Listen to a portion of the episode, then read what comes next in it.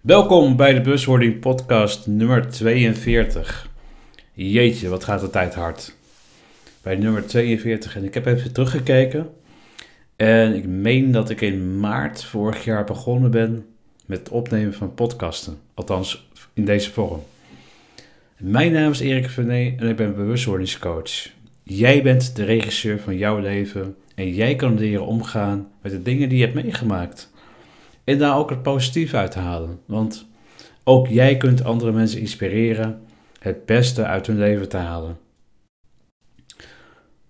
Aflevering 42. We gaan het vandaag hebben over het scannen van mensen. En dat heeft ook te maken met het hebben van vooroordelen.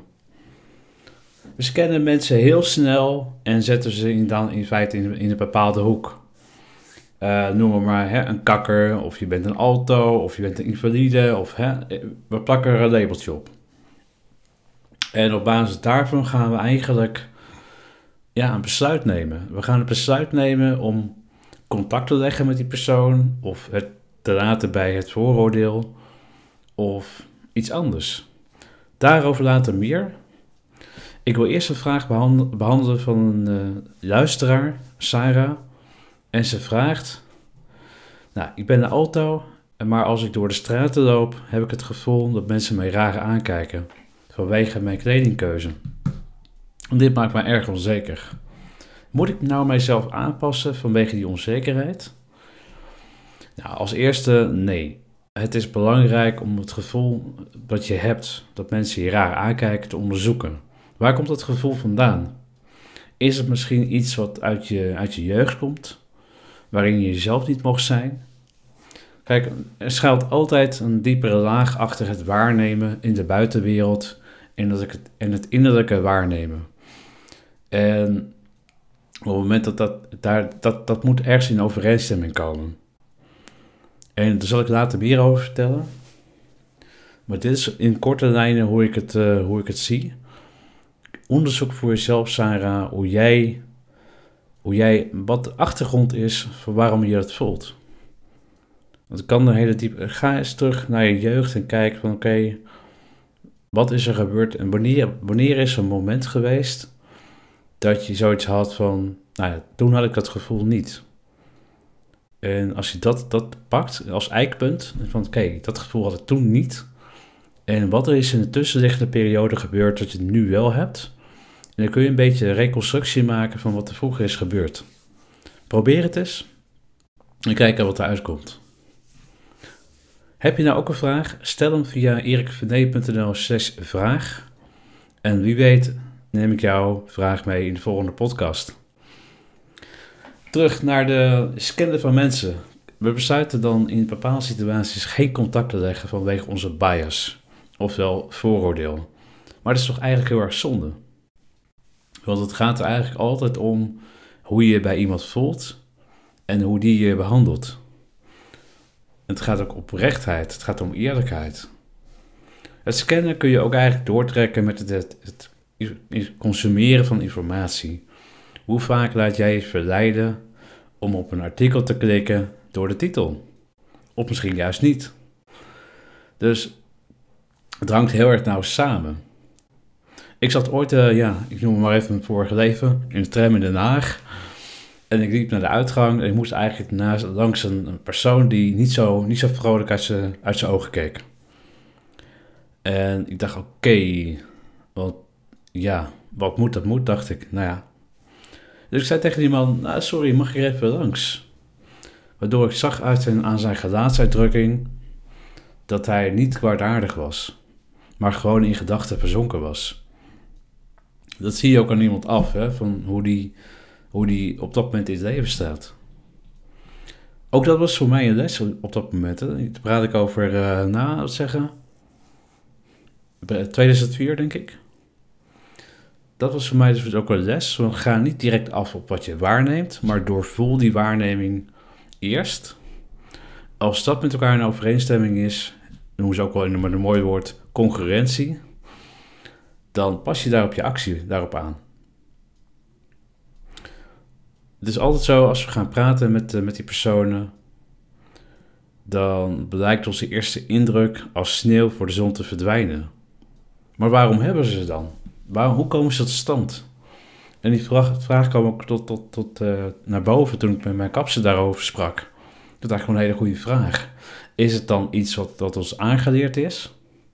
Ja, leren wij aan vanuit het verleden dat wij mensen in moeten categoriseren? Of leren wij aan dat het gaat om hoe je bij iemand voelt? Want kijk, dat laatste, dat is natuurlijk al super belangrijk. Hoe jij je bij iemand voelt. Als jij heel erg rot bij iemand voelt, dan heeft dat ook een reden. Kijk, de energiesystemen die wij hebben als mens, en die worden overschaduwd door wat in de buitenwereld gebeurt. De ratio komt er dan bij kijken. Dat is best wel een complex proces. En dat geldt voor iedereen. Hoe ga je daarmee om en wat laat je prevaleren? En door juist naar je gevoel te gaan en te luisteren, oké, is die persoon echt wel iemand die bij mij past? Ja of nee? Los van het uiterlijk, los van de handicap, noem het maar op. Het gaat helemaal los van de geaardheid. Het gaat echt om die persoon. En dat is zo belangrijk. En als ik puur voor mezelf spreek, dan heb ik dit zeker voor 90% uitgebannen uit mijn leven.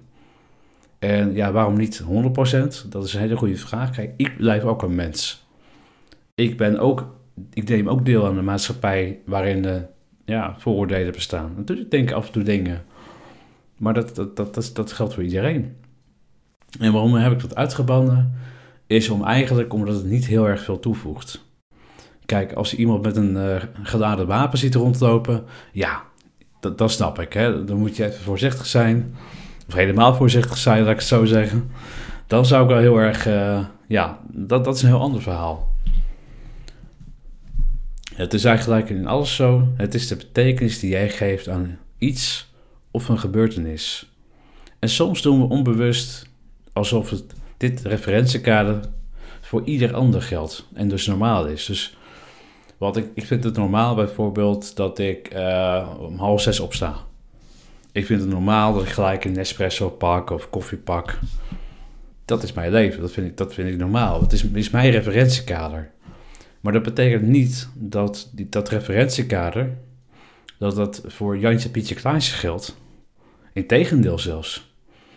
En daar kun je heel erg rekening mee houden wat voor jou geldt, wat voor jou normaal is. Of voor een ander niet normaal te zijn. Of juist een heel andere, iets anders te zijn. En niets is wat het lijkt, lieve mensen. En daar wil ik eigenlijk ook mee afsluiten, deze podcast. Want dat is ook zo. Het lijkt soms aan de buitenwereld, lijken dingen soms heel mooi. Maar als je een laag dieper gaat, ik ga altijd een laag dieper. Ook met mensen met wie ik in contact ben of in gesprek ben. Kijk ik altijd een laag dieper. Voel ik een laag dieper.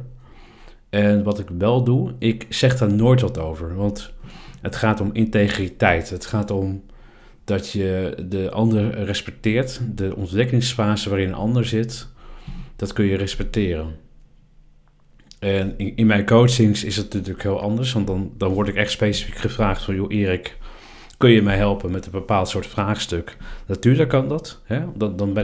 Dan zet ik mijn kracht, mijn talent wel in. Maar ongevraagd doe ik dat niet. Want dat heeft inderdaad met de integriteit te maken. En naar de ander toe. En dat is belangrijk.